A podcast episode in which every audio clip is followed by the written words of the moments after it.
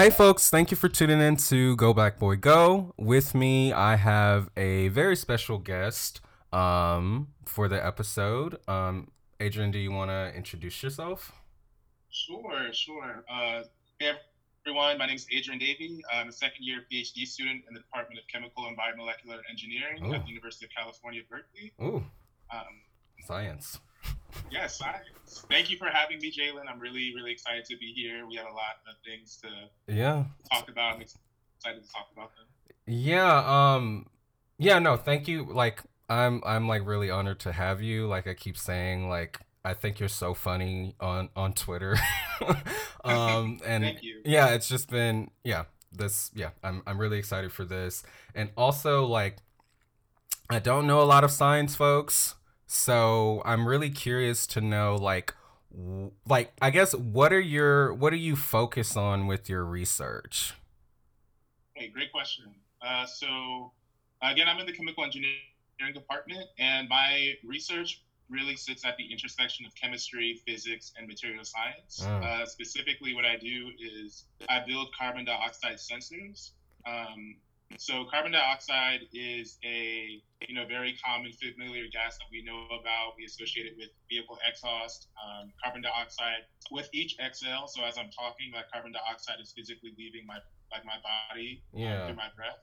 Um, and a lot of scientists in the last, you know, 10 to 15 years have seen that carbon dioxide, uh, increasing carbon dioxide concentrations are implicated in human health um, consequences. So, you know, if you've ever been in a, in a conference room and say that conference room is uh, poorly ventilated and there are a lot of people in that conference room, Mhm. within like 30 minutes to an hour, the carbon dioxide concentration, un- unbeknownst to you, could be increasing over time. Um, and you could start to feel tired. You could be dizzy. Um, you Mm. could start to cough. If you if you are an asthmatic individual, you may have some, some like mild asthmatic flares. Um, Mhm. And so all of these health conditions are under the umbrella of what we call sick building syndrome or SBS. Um, and so what my research is, is I'm using um, what's called metal-organic frameworks, which are porous materials that can selectively um, sense carbon dioxide in the atmosphere. Um, and so I'm making these frameworks so that we as humans can, you know, get information about, okay, are the rooms that we're in safe for human occupation? And the way that we detect that is through color. Um, and Hmm. so I have agents that, that respond to carbon dioxide by changing color. And depending on the color change, we can assign that color change to a concentration of carbon dioxide. Um, Yeah. that's kind of like my research pitch in a nutshell. Yeah, no, this is like, you know, I'm an English girl, so um that sounds very cool. it sounds very cool and important. Um I don't I don't know how well, I guess so yeah, I, I do want to talk about cuz like I feel like the humanities is different than than how this how science programs are and I guess I'm curious to know like like since starting your program what's been like your the general atmosphere of like uh, uh, being around other graduate students or like Right. the professors like what has been and then are like are there um are are you like the only uh, black stu- grad student in Woo! your your program or like yeah I- i guess i'm curious about that because i know Yeah. i'm the only black man in the english department currently Right. so um Right. and that's um i mean that that has its pros and cons um um so yeah i guess yeah what are yeah i guess yeah talk more about what it's like being um a black graduate student in the science department Sure. Um, so, just like with you, I am the only black man in my Wow. department. Um, there also we also have a um, black woman who's Nigerian uh-huh um, in our department, and it's just the two of us. Uh-huh. Um, Okay, yeah. So you still you have you still have somebody, uh, and I also have somebody too. We have a there's a black woman in in the department too, who's my roommate. oh, so yeah, so it's like yeah, it's good to have that support. Yeah. yes, she and I have had many a key um, together about uh, just so many things that we observe in our department, interactions that just feel wrong, the overall politics of our department. Yes. Um, the way that diversity inclusion is executed. Um, I, I just have so many thoughts on that as a, as a, as an entity like diversity inclusion. I just I have a lot of issues with it Yeah. as a, as an institution.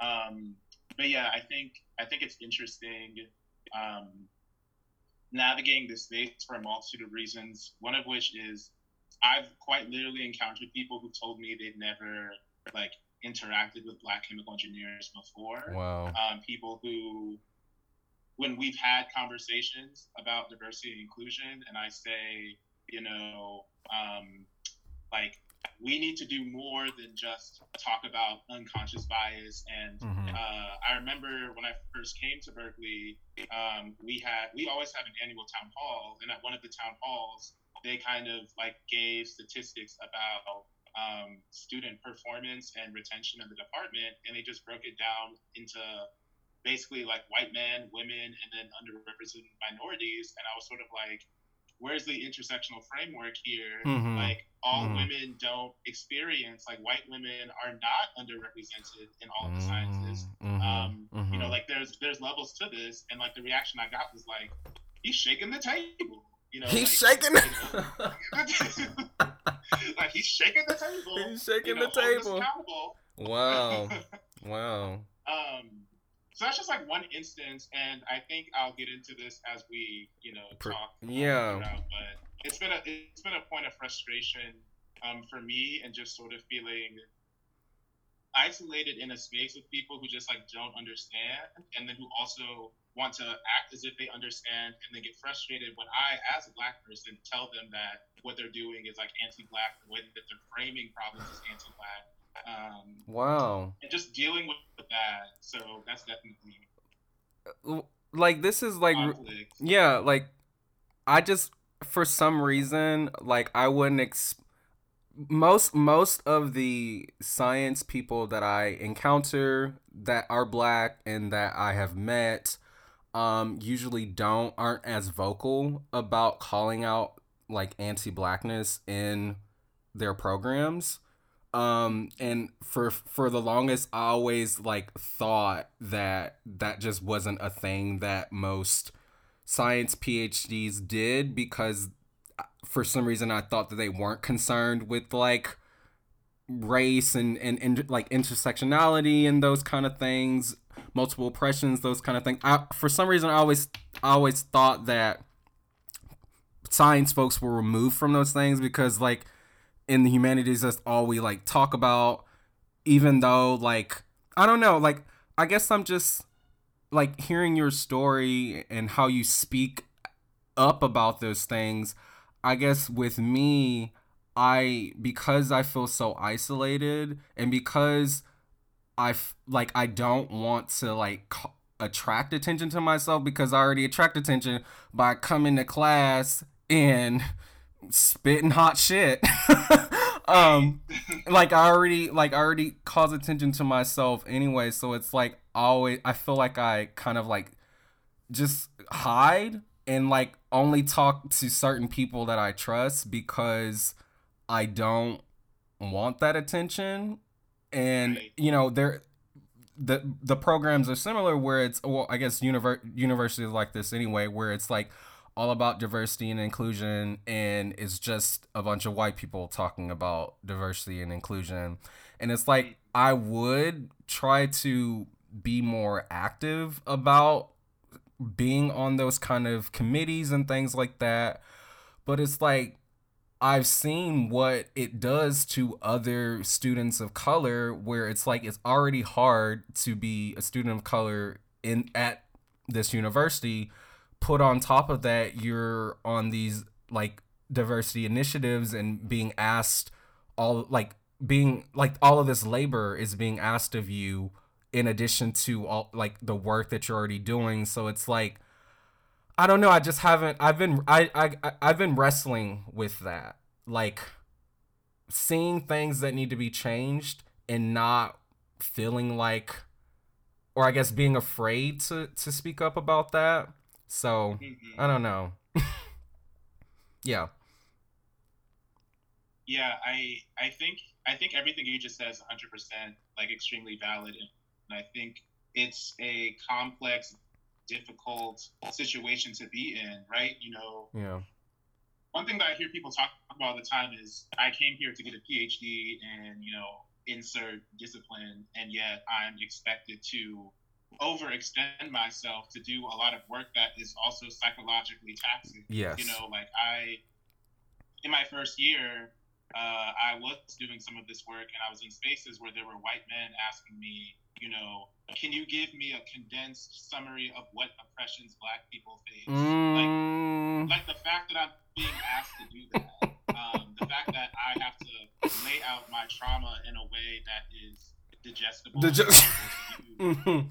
yes, You know what I'm easily. saying? And like, yeah. and Yeah. like palatable at the same time, because I think a lot of this too is is masked in respectability, right? So there's also a level of how am I showing up and how am I addressing these issues? Because depending on how you go about doing things, there are also certain consequences that you could face materially. Yeah. Um, Yeah. And are you teaching at all or, or like a discussion leader? yes. Uh, actually, uh, this semester was my first time teaching since I started my PhD. I taught a class called uh, Chemical Introduction to Chemical Engineering Process Analysis. So this Uh-huh. is the introductory course that undergraduates take to get uh, immersed in the discipline. Mhm. And, uh, And how I really enjoyed yeah. the experience. Um, my students had their final exam uh, on Wednesday, so I actually between yesterday and today I finished up uh, grading the final exams. Oh, but I think it was Mm. it was really nice to get back into teaching. The last time I taught was my senior year at UMBC, so it's been two years. Um, but Yeah. I really, I really enjoy this space, and I really enjoy getting to see people learn, seeing people get excited about the discipline, asking me about research opportunities on campus. Uh, it's, it's, it's, it's part it's a part of academia that I really treasure, even though the rest of academia I think needs to go. Oh, oh. Um, no, yeah, I, I totally share your your feelings about teaching. You know, like if there's I, always like complain about teaching because sometimes I get students that are like problematic and say problematic things, but usually by the end of the term they magically like stop doing that somehow. Um, but like yeah, I just w- with like you know with teaching during a pandemic, um, I have enjoyed like reading their thoughts and like engaging with them and yeah that that has been one thing that I have enjoyed about teaching. I don't think I like actually like standing in front of a classroom and having a prepared thing. The kind of teaching that I like is like I go in and I'm like okay what do y'all want to talk about today? We read this. What do y'all want to talk about? And it's just like more laid back um and usually students respond very well to that. And so yeah I, I don't know like since doing this online i've been able to kind of create the same feeling um and yeah i guess i'm starting to get used to teaching and therefore i'm starting to like it more and it like yeah it might make being in academia a little bit more um manageable but we'll see. Yeah we'll see all right let's get into some classic shit okay so adrian you picked out a song for us to talk about what is that song Yes, I did. This song is a a turning point in my young adult life. Uh, this song, this song was dropped in April of 2009. are you a this- fan You know, let's get into it. Um, this song is "Itty Bitty Piggy" by Onika Tanya Oh my God. oh my goodness i i i'm very indifferent to miss minaj I okay, so okay, let me let me give my thoughts. So before before Nicki Minaj, I think I I like I, I like I've always liked music. Like I've always been listening to um, I, I started off really much an R&B person, so I always was listening to Destiny's Child, Mm-hmm. Usher, Aaliyah, um, you know, those types of artists.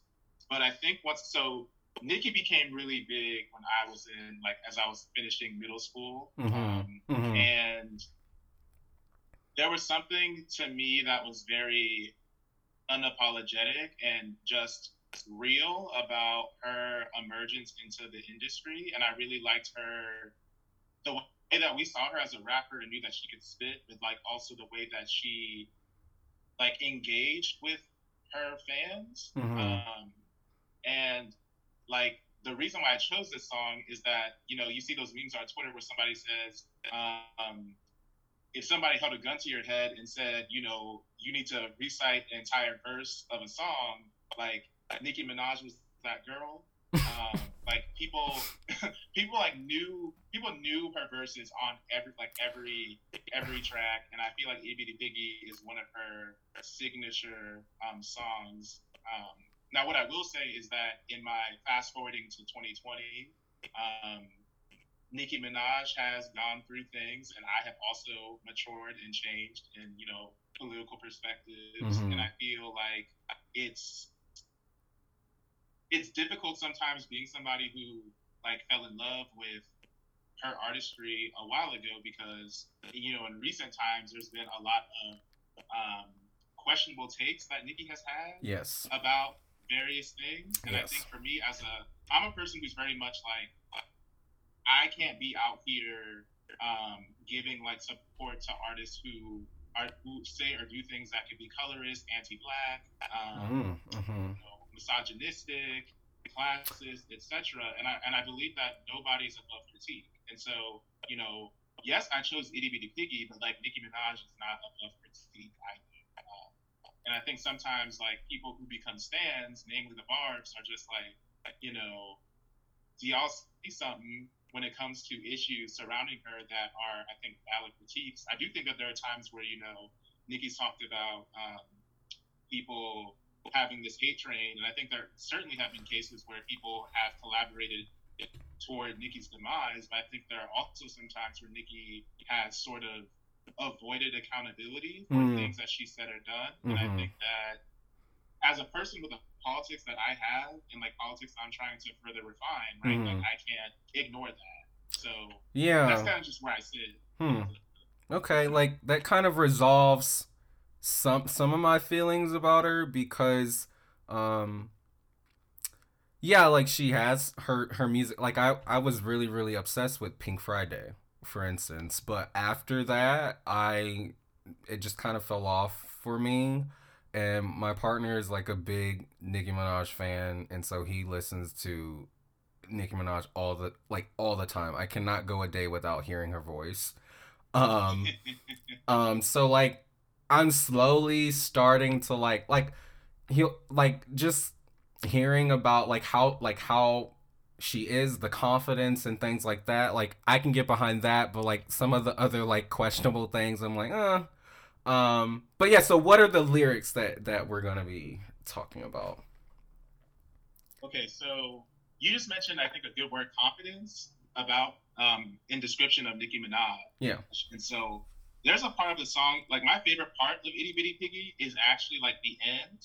Um, Nicki and a lot of her tracks will just be like talking shit at the end of the song. Like it's just a beat playing and she's just talking at this point. mhm Um, and there's a part that is etched in my brain where she basically says, Give it up, it's me, I win, you lose, and then just starts to laugh. Um, that's just like of the of the entirety of the song, like that part has just stayed forever in my association of Nicki Minaj. Mhm. Um, I think it's very much um, indicative of how she just entered this industry as a hardworking lyricist and how she continues to let us know, remind us, inform us of her power, of her presence, of her impact. Yeah. Um, you know, something else I want to just briefly add is that I think two years after the song dropped in 2011, Nicki put out her first documentary, and Yeah. in that documentary, she talked about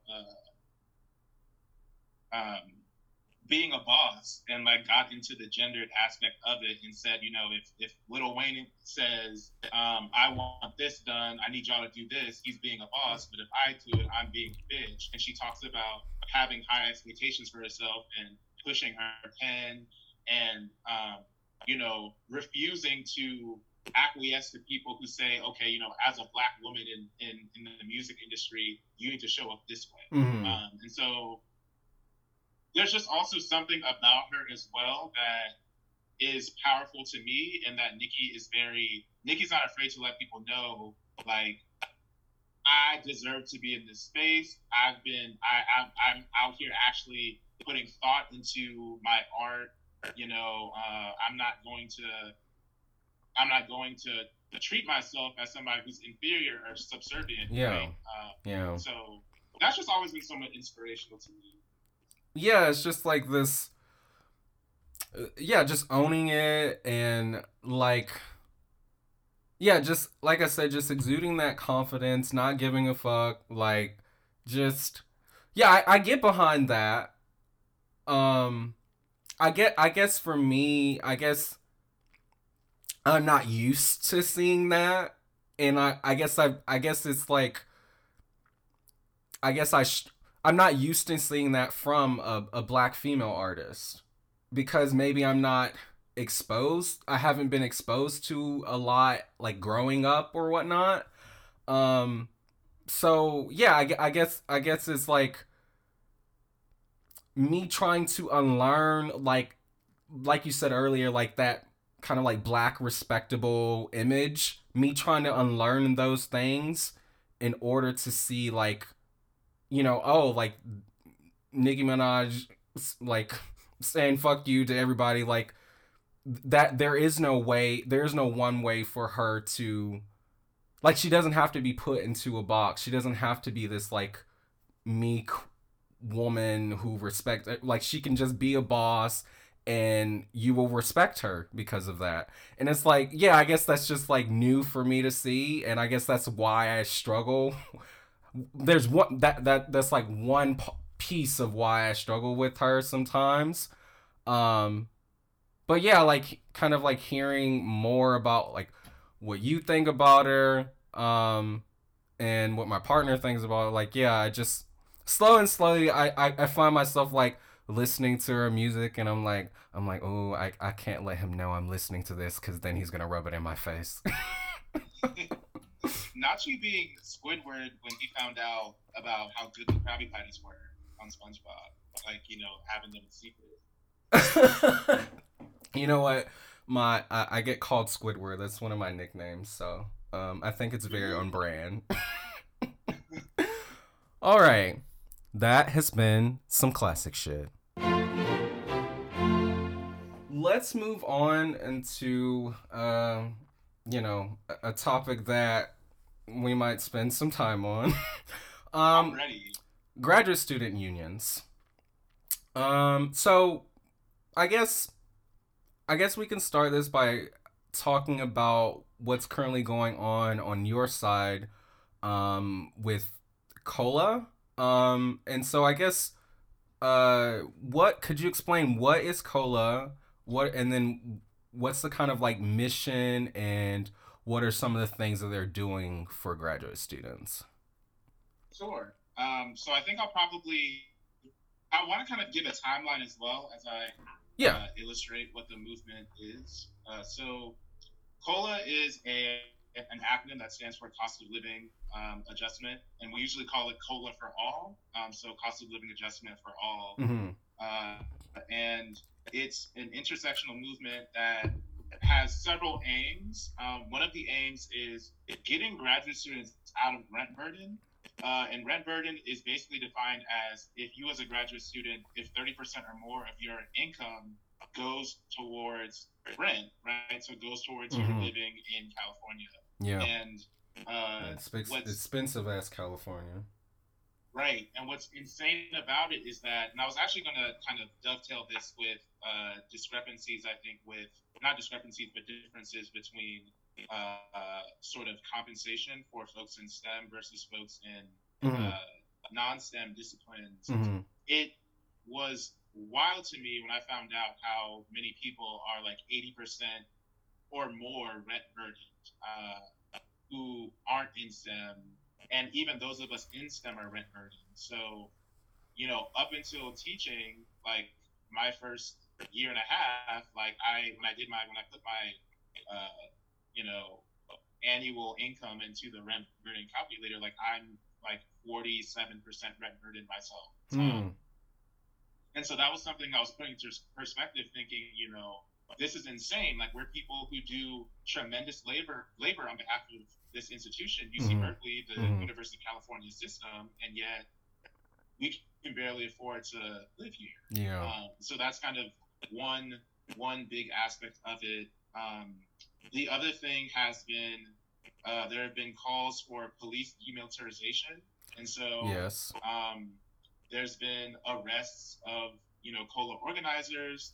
Um, some COLA organizers, uh, namely those who are undocumented, have faced threats of deportation. Wow. Um, and this kind of also dovetails with the third part, which is no retaliation, right? So, like, retaliation has come in, in terms of uh, threats, threatening of deportation.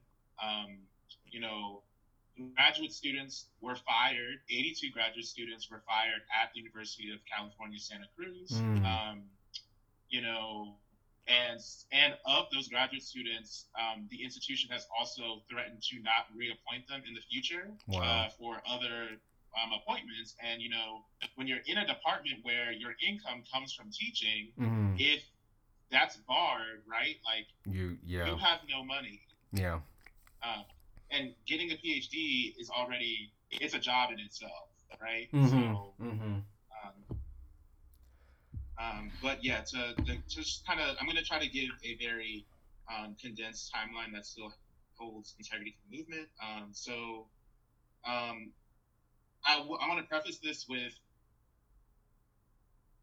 COLA is it's we're, we're, we're in a very interesting space right now because there's a lot of different organizing uh, happening and a lot of coinciding movements. There's Moms for Housing, there's People's Breakfast Oakland, and when you look at the historical context of the UC system, with each decade, there's been various movements that have kind of led to what we're seeing now with COLA. Um, and so COLA really, uh, like to the to the to the visibility that we see now, um, I kind of will just start with like early November, early December. Um, this is where students at UCSC um, started sending mass emails to um, campus administration, letting them know that their rent burden, demanding COLA. Mhm. Um, they started they started the strike by December. Uh, in December, um, they're on the quarter system, so they resolved to withhold fall quarter grades as um, sort of a bargaining chip with Mhm. the administration. Mm-hmm. Um, as we segue into 2020, look, looking at January and February, this is where things get really spicy. Um, and so the strike continues through January. By February, the TAs who are striking get written warnings from the institution about, you know, we know that y'all haven't submitted these grades. You need to submit these grades or else. Um, Janet Napolitano, who's the president of the UC system, gave them specifically a February 21st deadline. Um, we also have a workers union called the UAW um, 2865. Um, in February, they started to file an unfair labor practice, ULP. Um, the UC did not meet with the union um, like they said that they would to negotiate a COLA. Um, and that's kind of something that's ongoing. By the end of February, February 28th, um, 82 TAs at UCSC were fired. Um, and around that time, that's when solidarity across the UCs uh, really, you know, grew. So uh, Berkeley, by March 16th, we had acquired 10 plus uh, departments that declared themselves strike ready. And so as a graduate student body, um, we started to strike. Um, unfortunately, due to COVID 19, the way that the strike is manifested um, hasn't been necessarily ideal. Yeah. Um, and with that being said, by the end of April, UCSC students submitted both fall and winter grades that they were withholding, um, namely due to the pandemic, the fact that they couldn't organize with picket lines rallies, as well as the fact that um, the Committee on Education Policy um, said that those grades they were just going to kind of enter them as passes, um, and they didn't want to. The graduate students didn't want to burden undergraduates anymore with sort of what was going on. Yeah. And so now we've transitioned from this grading strike to this um, unfair labor practice in which um, through this unfair labor practice we're demanding that students are you know make forty thousand dollars a year um, you know we're, we're really trying to define what what a COLA would look like in terms of graduate students being able to be compensated and not have to worry about food scarcity, housing scarcity Yeah. to obtain a PhD. So that's kind of it in a Yeah. Yeah, I think it's a very important movement and yeah, like we as students, we as graduate students shouldn't have to worry about like how we're going to pay rent, how we're going to eat while also being stressed out about assignments and exams and yeah, it's yeah, I yeah, I fully support everything going on with that. Um and yeah, I'm I'm glad to hear more of a detailed outline or detailed history about um kind of like the steps in the movement. Um so I, after all of, you know, the that I I want to move into talking about something um that I've kind of seen with graduate unions like they're they're like they're very great for us as graduate students. They're very helpful. Um but there there are some issues within them. And you know i, I want to hold space for criticism. Um Mhm. so yeah how do we uh navigate supporting the causes of the union while also holding their lack of protection measures for people of color um, graduate students of color accountable in a way that still protects us. So that i guess that's a question that i'm putting out there for you um, and just to get the conversation started. Um, so yeah what are your thoughts on that? Yeah, I think I think this is the big question, right? Um, yeah. Yeah I will say that for me, since coming to California, I think that my politics have become like tremendously more radicalized. And with Yeah. that being said, I view the worker the workers union. I'll, I'll localize it to Berkeley for right now. Um, I question their framing, right? Mhm. And so, in, in in looking at the cost of living adjustment for all movement, a lot of people uh, view this as a class issue only, and don't look at the Other- yeah. racialized, Mhm. uh, gendered, um, for those who are differently able, you know, like how these Mhm. all sort of are interacting, right, in, into a series of oppressions that people are experiencing. yes Um, and so, and know, then just okay about- just the thing with the class stuff like it i guess i'm a little bitter about it because most of the time when people like when like you know the hardcore marxists like they're usually like not poor. So it's like where where is this where is this coming from? This whole like rally behind like class and and and like this whole like kind of like poor person performance but it's like your your parents are paying for you to go to graduate school it's and I love you made that distinction and made that a point because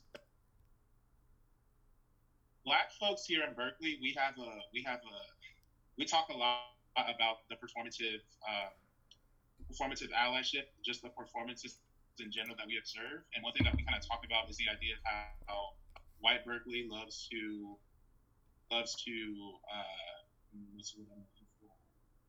posture, right? Mhm. Like I think there's a lot of posturing. I think there's a lot of let me let me gain intellectual capital by being in these spaces by Mhm. saying these using this jargon saying these words but having no real investment um, and i think also something that i've noticed is that when you're when your framing is just a class issue right i think it's often safe for you as a person who may belong to an oppressor class right to um, yeah not all, have all of that addressed, especially if you are white, if you are a man, if you are, um, you know, cisgender, heterosexual. You know, like I think people can people and even with COLA what i've observed is as we sort of explain this to some students in stem who otherwise wouldn't really i shouldn't say wouldn't care but whose framing often is lacking i think that folks can say oh my gosh yes i would love to make more money but then when it comes down to we need to get police off campus it's crickets yeah. uh, so and that's just on period yeah what and it's like it's like again this is another situation at least here at oregon it's like that this is another situation where it's like i would like to speak up about that i would like to address you know the fact that you know the union wants to go and disrupt wants to go in, in near this the student union and like dis cause commotion, disrupt, cause attention to the cause, which I I get, but it's like when when pe- when black people get out there and when brown people get out there, the the same like there's no assurance that we're going to be protected and i don't think i think that there's a disconnect in them even trying to like see that the fact that police will view our existence as more like hyper visible in that situation. And so I think and I don't know, it's just like again, I would I would talk about that and I would address it, but it's like I feel like it should be obvious. and I don't know, it's just it's just frustrating.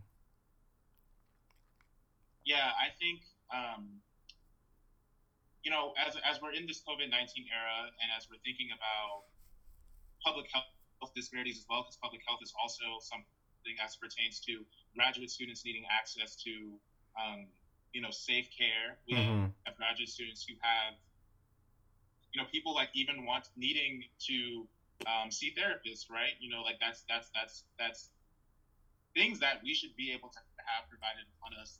Um, and so something that I want to say too that's really been intriguing to me is situating the COLA movement in sort of larger larger issues as we look at what's going on with the western world western society mm-hmm. right when we think about being in a country in a in a community that champions capitalism as a solution for everything you know saying well you know, if you just have a dream and you work hard, you'll be able to earn all this money and accomplish everything that you want. And we all know that that's a myth. Like that's yes. not true.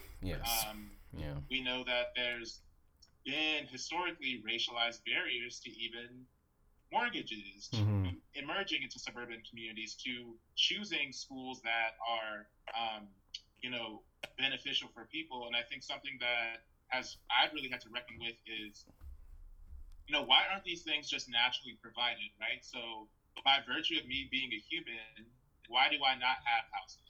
Why do I not have access to premium healthcare? Why mm. do I not have access to food? And I think that this movement has also made me realize how many things we we expect hardship for, right? Like mm. there are people in my department when we talked about COLA saying, I don't understand like when we came to California, we knew what we were getting into. Like this place is expensive. What are we doing? And it's just like that doesn't make any sense. Why why are we why are we accepting and capitulating to the idea of struggle? Like mm. struggle does not need to need to happen. And mm. I think that oftentimes struggle is communicated as necessary for growth or necessary for achieving some goal. And I think that that is also um, just unwarranted. So, yeah. I, I like yeah I like what you said. Struggle does not need to happen because yeah I guess we get conditioned into thinking that like yeah that struggle is a part of the journey and yeah it, for for many people um struggle is is is not the struggle is not real. So um yeah yeah I, I i like that and i yeah i totally agree with that. Um yeah, do, uh, just real quick, uh, could you give uh, contact info for COLA if you have it, or I could just put it in the show notes? Sure. Uh, so for the, there are two things I'll give. So there's um, there's Strike University. Uh, I can give you a a better uh, hyperlink. I want to say right now it's just strikeuniversity.com, but Okay. Strike University is a political education space that we're using to share different teachings that are happening. Um, I was very excited. I gave a teach-in with graduate students in ethnic studies, computer science education, and Hmm. physics last Wednesday. See, you're Um, you're on- you're more cultured than most of the science people I've met. like you you actually like go you actually like branch out. So I think that's yeah, that's that's that's new for me. Yeah. Thank you. Um,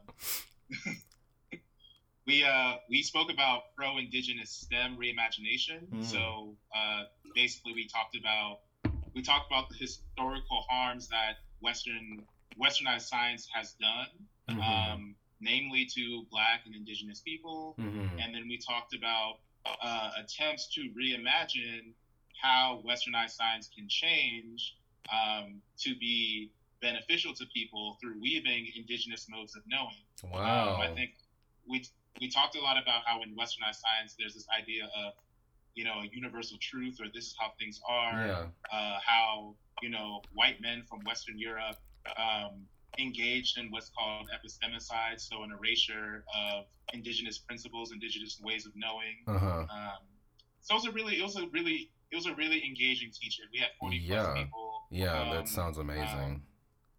yeah.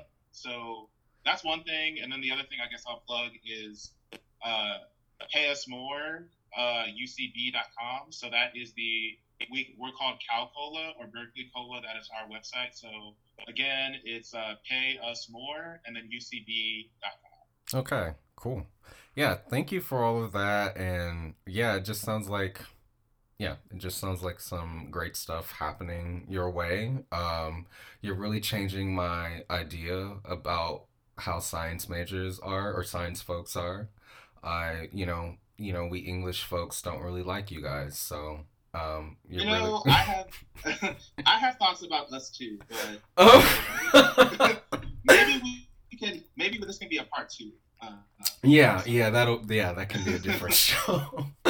um, let's move into the segment I call what I've been seeing. Um, this is like my pop culture segment, and for this segment, you have um, you want to discuss the book All Boys Aren't Blue by George Yes. M. Johnson. So I guess tell me a bit about your experience reading it, and yeah, I guess your general thoughts about it.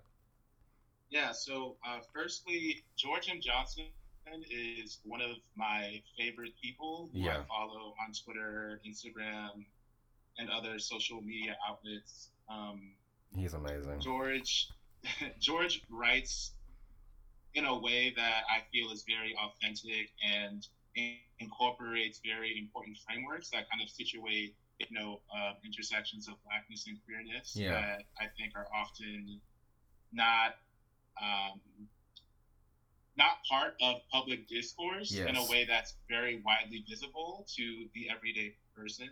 Um, George also is on uh, regularly appears on or occasionally appears on the Grapevine, which I watch a lot on YouTube, which is Oh.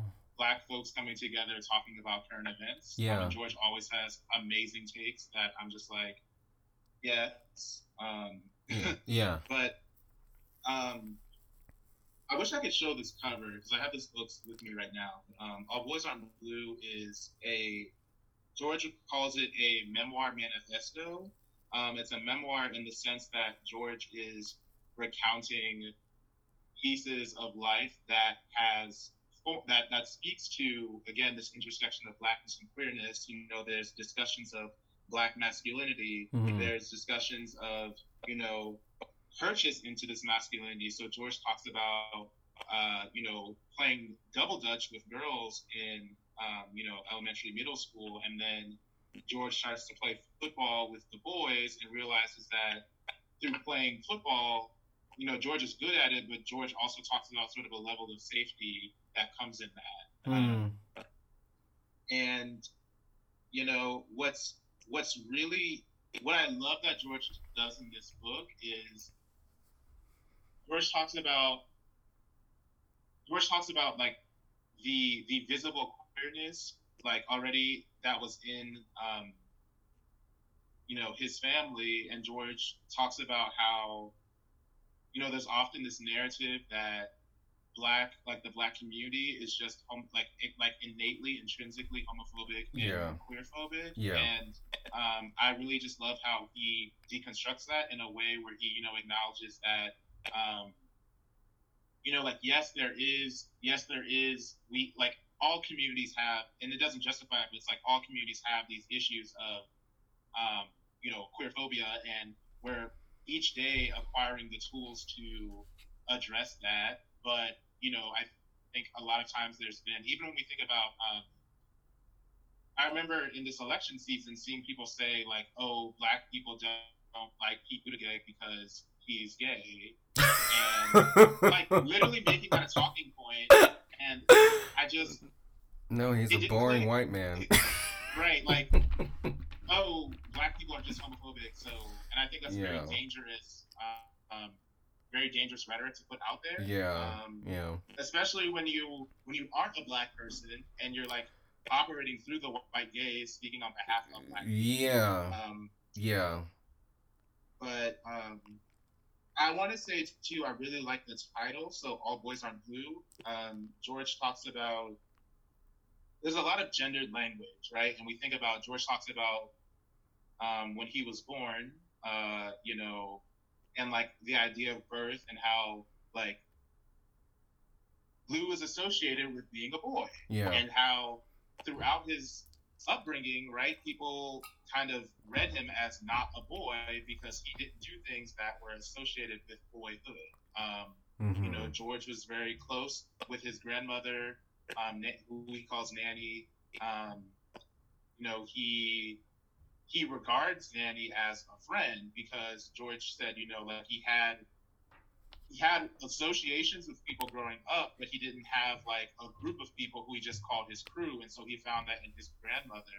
Um, and I, I think what I really appreciate about this book is that I felt very seen in the sense of, um, like throughout my life, I think that I also had the purchase in the sense of like I played sports and I, um, you know, I'm I'm tall, and so like I I I present like certain I present masculinity like, Yeah. based on physique, Yeah. but Yeah. um, in terms of my interests, right? Like when I would come home from school, I was a person who was like drawing in my notebook. I was a person who's writing poetry. I'm a person, like I said, listening to Beyonce. Um, a person who liked to dance. Um, a person who would sit with my mom and just sit and talk to my mom Yeah. um, you know, things that people may consider like soft or feminine.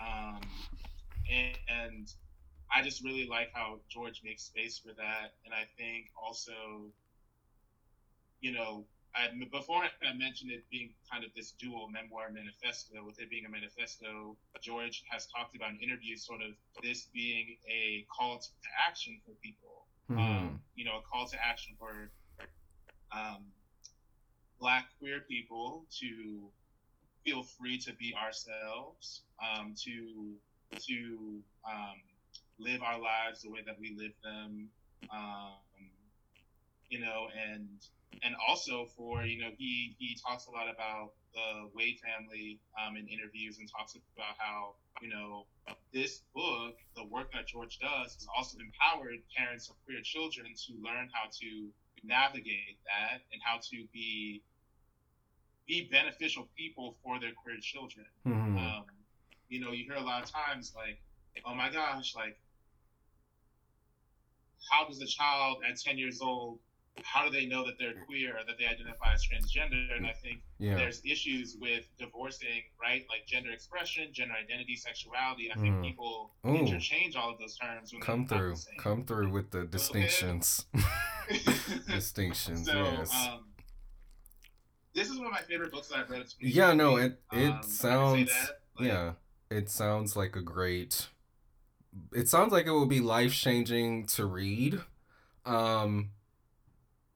What would you say that it was like life changing to read?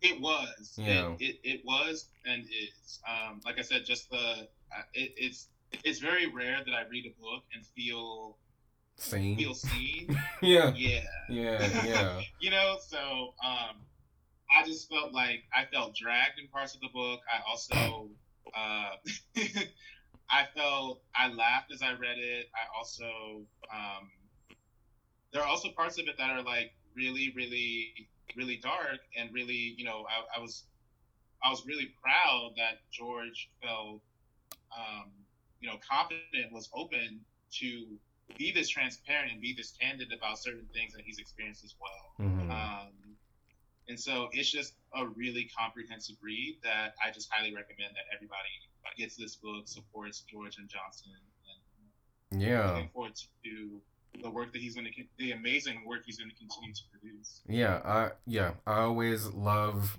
reading stuff by black queer people, but especially I've been trying to find more black men to read where it's like that I'm not going to get like this homophobic misogynist black man like it's it's one that's yeah I, I- I guess i've been, been trying to find more things to read that will make me feel like i'm not alone. Um and yeah so um so all boys aren't blue by george m. Johnson. Yeah yeah. So thank you for that recommendation. Um now we th- this has been fun. Now we come to the end of the show where we talk about the, the end of the show that I like to call I'm So Done. And this is basically where we just talk about what annoyed us for the week. Um, so I'll let you go first, Adrian. What what what are you so done with this week? am I so done with this week? Um, there are two things that I'm so done with this week that I've been done with for, I would say, two months now. Um, one of them being the the infantilizing language being used towards Black people as it pertains to us dying disproportionately from COVID nineteen. Mm-hmm. I think it's there's been a lot of media coverage, um, Mhm. one of which came from the Surgeon General that made it seem as though black people uh, are not are not taking the necessary precautions we need to take to avoid death. Um, and there's been statements such as, you know, there's diabetes and hypertension and other medical ailments going on. So y'all need to do this. Y'all need to stay your black asses inside without any acknowledgement of how these health complications arise, Mhm. as well as the fact that, you know, this the, the entire COVID 19 era has been we as individuals needing to be responsible for ourselves, and there's been no sort of nationalized federal protections Yeah. about, you know, getting COVID 19 diagno- diagnostic testing. Um, I think, furthermore, the the rhetoric surrounding what's going on with Black folks harkens back to this idea of us being these like, like innately diseased type of people, people who are just like biologically essentially prone to prone to to despair and disease. And Yeah. I think that that's very problematic. That's a problematic discourse Uh-huh. to disseminate from the like the, the federal seat of government. Um, so that's something that I have just a lot of thoughts about, especially also because it's so, the U.S. Surgeon General is a black man. Y- yeah, I was gonna say yeah, you know, Yes, um, but we can we conveniently talk about he's a conveniently a black man. right, and it was very strategic that they chose him to be the person to disperse that anti-black rhetoric. yes, Um, yes. So that's one thing. And then the other thing I would love to get your thoughts on are so this this hashtag vote blue no matter who. So this like voting this federal voting kind of situation that we're in right now where we have We still gotta vote. child Joe Biden as the Democratic frontrunner and Donald J. Trump as the blue child, anyways. Mm, um, mhm. so I and like I said, uh, this is I'll, I'll, I'll reiterate again. I think in the last almost two years of being in California, my understanding of just the United States as a project has just vastly evolved. Mm. Um, and As a I- project, ooh, that's key. Mm.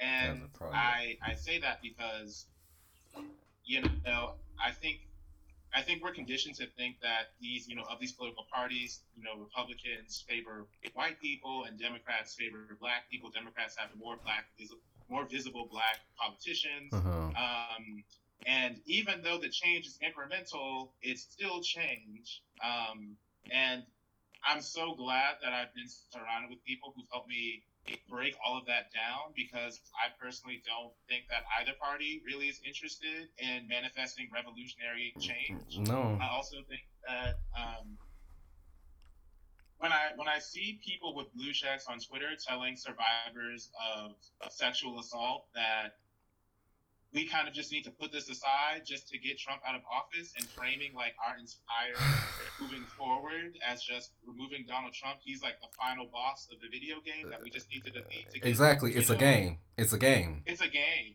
It's yeah. literally a game. Yeah. And so it's just frustrating to me that we have we have this discourse happening.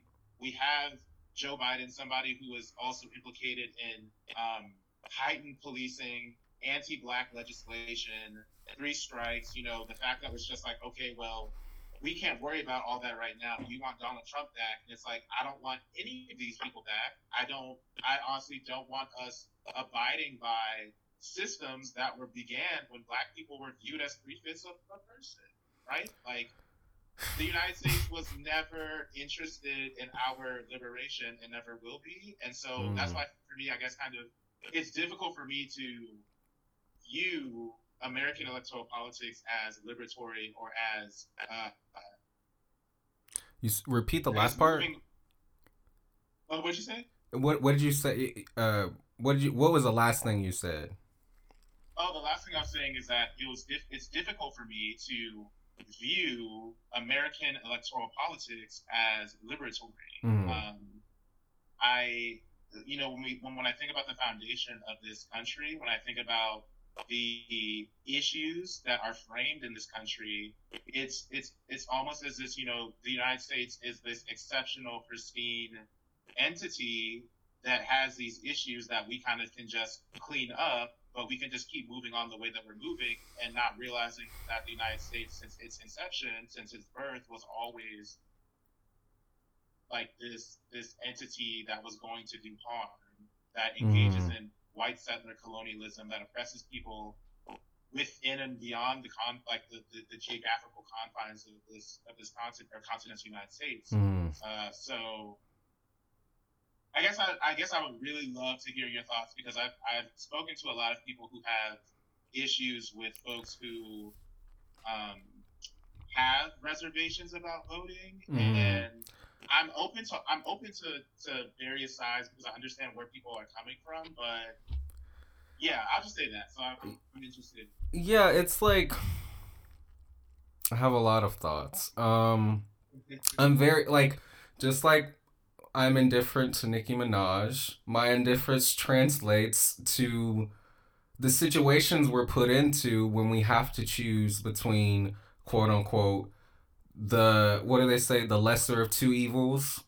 Right. Um i just think that's such an impossible situation for people to be put in and it's not a it, that choice is not that choice is not democratic at all. Um and so like i just really i find the i find this the situations that we're put into where we have to vote on candidates it's just like or the candidates that aren't fit or don't need to be representing America um well maybe they do need to represent America cuz maybe America is wants to portray itself as how it's looking um I don't know it's just like I don't even know if I I don't even know if I can give you a straightforward answer because I lately I've been really like divested from trying to figure out what's going on politically because our president is so fucking stupid and okay. po- like other politicians feed into it and other like people get so wrapped up in in these kind of like politics and and making certain statements, campaigning for supporting certain candidates, and it's just like I just want to like be able to walk down the street without feeling like I'm gonna get murdered or that I'm gonna like I, I like I just want to be able to like live and like not have that sort of like fear because like with I'm on a tangent now, but like with you know the Ahmaud Arbery stuff going on, and then there was like another killing. Yeah, yeah, that just happened. Say the name again.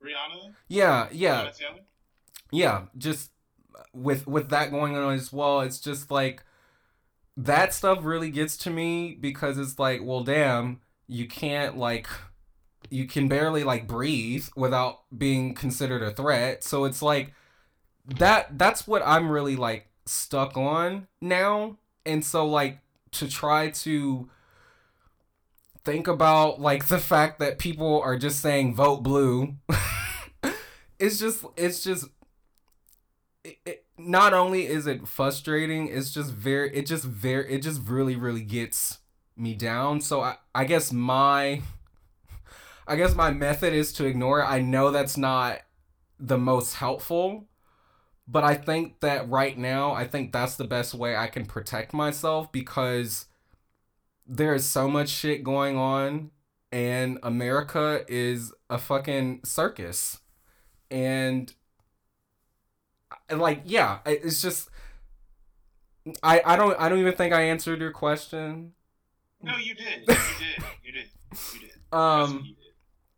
Yeah, I just yeah, I think that's the I think for me is is like protecting myself, protecting my mental well-being and then you know when it's time to I don't even get why we're still having an election because like people aren't campaigning right now or are they? Are they doing like videos or something? Um there's yeah there's people are sending out videos and people are going on the view and making the really no statements but interesting. Yeah. but see that that but that again it's like this even even in a pandemic you know the, the it's it's like the show has to go on yes. Right? like the show yes. right?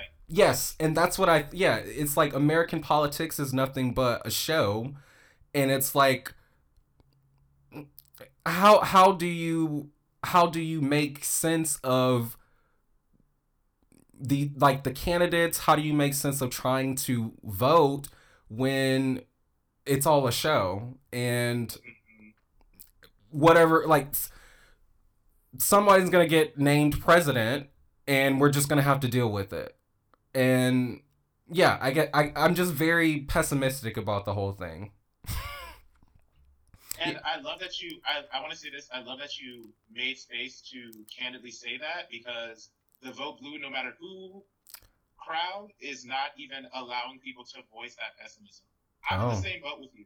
I i don't think trump or biden being president is going to affect the change that i want to see. I think i think that i don't i don't think that the american i don't think that a president can do that. I don't think exactly right? Right. Um, I don't think that it's. What are the what are the what are the investments, right? Yeah. Of, of the American, of the of the United States, right? Yeah. What are, what are the belief systems that we subscribe, subscribe to? And they're like I said, capitalism, anti-blackness, Mhm. colonialism, imperialism. Like whoever occupies that seat will continue to uh, Maintain the system. house. Yeah. Right. Um, Yeah. but I want to add, lastly, that I think um, what's really been egregious in my mind is how we've been talking about framing, I think, a lot in this podcast, and I think that that's really important and essential. And when I look at the Democratic Party as well, I think what really bothers me is this performativeness that comes out of the frame mm-hmm. that the Democratic Party uses to discuss racism. Um, and so, talking about what's going on with Breonna Taylor, Ahmaud Arbery, when we think about the Trayvon Martins, all of these horrific incidents, anti-black incidents that have happened in our lifetime, right? This party talks about it as as a talks about racism as this sort of like interpersonal vermin, right? This this like this this mentality that person uh, that person has. You hear people say racism is taught, mm. um, and you know it's it's just poor framing because racism is something that like we're literally emerged into. It's everywhere. It's part of every discussion. Mm. Like it's it's structural and systemic. Um, and I I think part of my disillusionment is, you know, talking to people who identify as the the the democratic like progressive, right, the, or the democratic centrist. Um, these are people who, again, like I said, are framing Trump as this stain on the pristine American, uh, you know, uh, character, and these are also people who don't like quite literally cannot either quite literally cannot understand or understand or are actively acting against right the the notion of what America represents and what America is. Um, and again, as you mentioned, these are people who want to make incremental changes of doing things like, um, yeah, maybe we'll arrest people who are shooting black people. Maybe we'll, uh, um, like, build a gym or you know minor things that aren't aren't what we want as a community, but expect us to be grateful and shut our asses up. Um, and so, mm, mm, mm, mm yeah, I mm-hmm. think I think in that disillusionment, it's just going to be really difficult for me to to to be excited about what politicians of the United States do in the like now or in the future. Mm-hmm. So.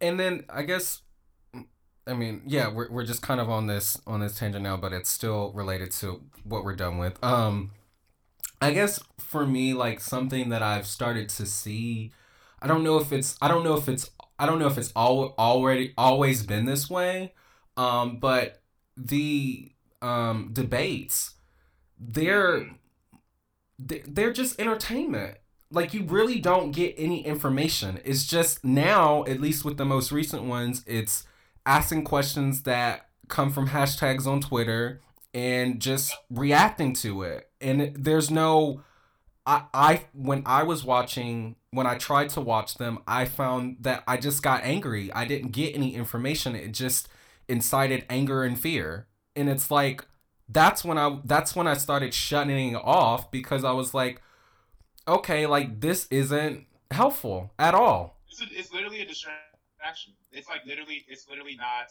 censoring right actionable items, censoring uh, actual problems, censoring solutions. It's just again this Democrats versus Republicans. Every day we're getting updates about ridiculous things that Trump is doing or saying. Um, things that aren't conducive at all, right, to what we want as a public. Mm. Mm-hmm. Yeah, it's. I, I agree. Yeah. Okay, so moving into so I, w- I am so totally done with American politics. That's one of them. Um, and then I guess I want to briefly mention um, you know this what I've seen in this week's edition of Karen's Gone Wild. Um, I don't know if, if you've seen the video of this white woman at Red Lobster, like I have seen it. Okay, and like hitting the worker, and then the worker like hitting her back and just everyone trying to pull her off. And then it's just like, you know, the people were saying, you know, we waited three hours for food. Okay, wait, let me back up. First of all, the pe- the audience, I'm gonna call them the audience. The audience didn't say anything when you know this white woman was yelling at this this black woman worker. But as soon as this black woman defends herself, then people are saying, "Oh, don't pull her hair," blah blah blah. But it's like, wh- where was the, where was the, where was the action then? And then it's like, they were mad about waiting for their food for three hours, but it's like, why don't you go cook something from all those cans of food you you got and all all that meat you got stuck stacked up in your freezer? all of that stuff you done went to the grocery stores and just bought up. It's just like I, I really don't get it. It's like as soon as people heard that these places were gonna start opening up for takeout, they just had to go get served. But it's like you there were there were like times where the grocery store did not have food.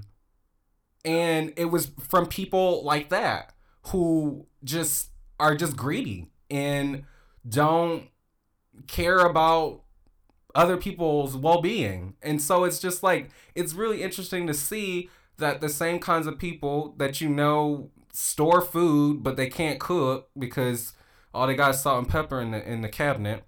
Um so be, I, it's just annoying. It's just like why why like why be this way and why don't you just stay your ass home? But you know what? I, I want to add that I think this is madness because whiteness is madness. Oh. So, so when you think about, yep, yep. Um, when you when you think about the fact that there are people across the country doing these hired ass protests where people, white people are holding up signs analogizing what's going on to slavery, right? V- yes, um, yes. Like, like demanding going to these places that are understaffed demanding to be served, not not taking these precautions, not taking these COVID nineteen precautions like at, at all. all, at all, not wearing masks, which is why I think, as I said, it's really terrible that this is being framed as black people are the ones who don't know what's going on, are the perpetrators of, mm. um, you know, we're self sabotaging, we're dying because we're just not, you know, like that. That's just not true. Um, and again, anti-black. Um, and like I said, there's something that's just very entrenched in white womanhood mm. that I think mm. empowers that woman to approach a black woman who's working at a restaurant in the way that she did. Yes. And expected zero pushback, right? Um, and and and didn't really. I mean, they were right. they were defending her. The the people that were watching were defending her. Right. Um, yeah, I always say this: white women are the biggest thugs in America. Racist white women are the biggest thugs in America. I'm I'm I'm now using that word for a racist white women. And it's it's it's crazy because I think there was a there was a term that developed on Twitter maybe last last year. I don't know if it was the summer or the fall, but it was Blanco femphobia, which was a hatred of white women. and I just I still laugh because it's laughable as a as a as an idea, as a politic, like Blanco femphobia. a collective oppression against white women, like make it make sense. Because I mean, like you can't make it make sense. It, yeah, I just, I really like, yeah. That's when I just had to close Twitter because I'm like, I really don't understand how people have these thoughts, but you know they do. Um, yeah, I, I feel like I had something else to say. Like, yeah, I guess, I guess with, I'm trying to like wrap it back up.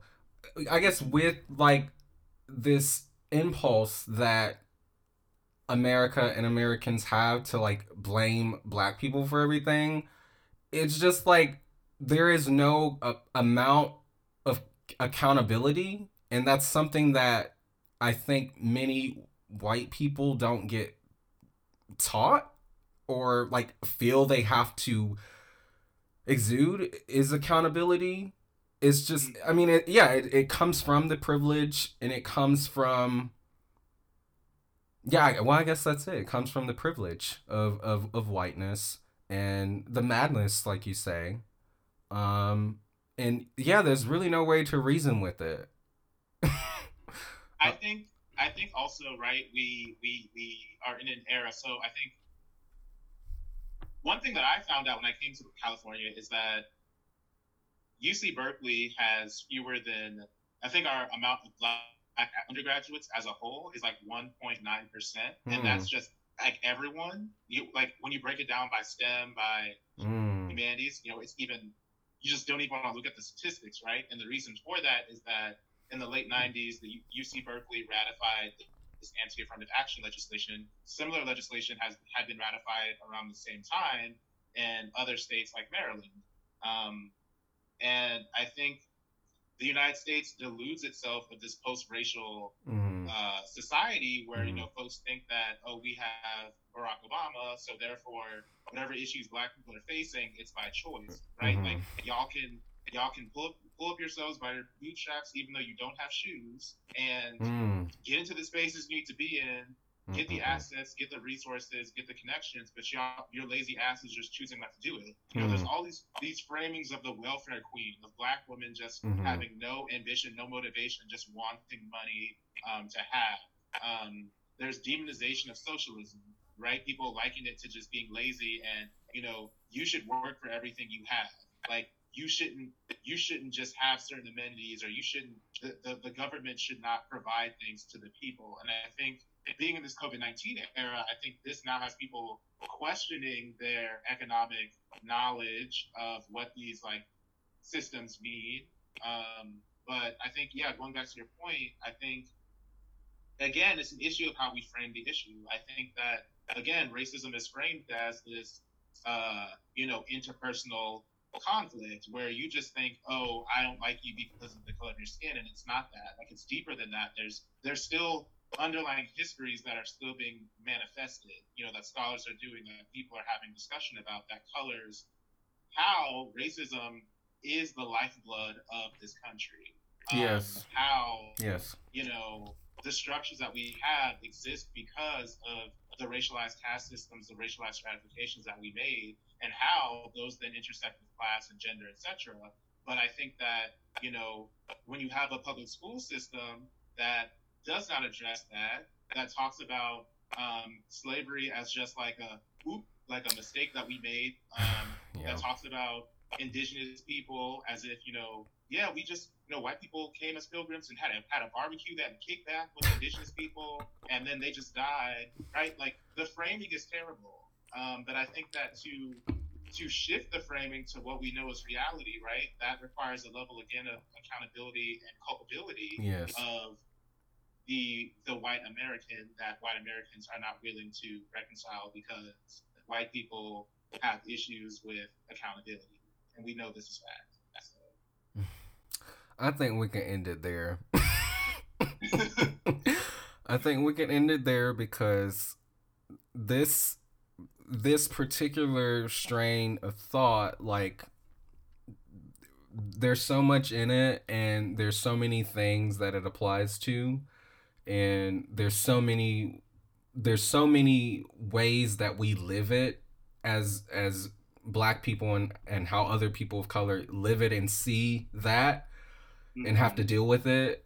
Um, yeah, it, it, we could go on for for hours about that. So, for the sake of time, um, Adrian, thank you so much for coming on. Like this was like great, just hearing you talk about stuff. Like, thank you for having me. I'm, really honored to get to do this, and thank you for making this platform. I, I, you know, when I when you explained it to me, I was smiling. I was very excited. I think that, um, you know, as Black men, it's really important that we have community. Um, for those of us who, you know, are especially, especially the fact that there's a Black queer censoring right of this podcast. Yeah. I really, really respect you for doing that. oh, thank you. Um, thank you for yeah, thank you for affirming me. Like that, I really appreciate that because I get hard on myself about this sometimes. So, um, yeah, I really appreciate that. Um, you can follow the podcast on Instagram and Twitter at Go Black Boy Go, and you can listen to it on iTunes, Spotify, and Podbean. And you can follow Adrian on Twitter at Fresh Fred Kid is my handle. So fresh, like the fruit at the grocery store. Um, Fred F R E D, and then Kid K I D. Um, if you go to my account, it should say Adrian K Davy COLA for all. Um, yeah, so follow me. Appreciate y'all. yeah. And once again, thank you for coming on, and thank you guys for listening. See you next time. This is madness because whiteness is madness. Oh. So Oh.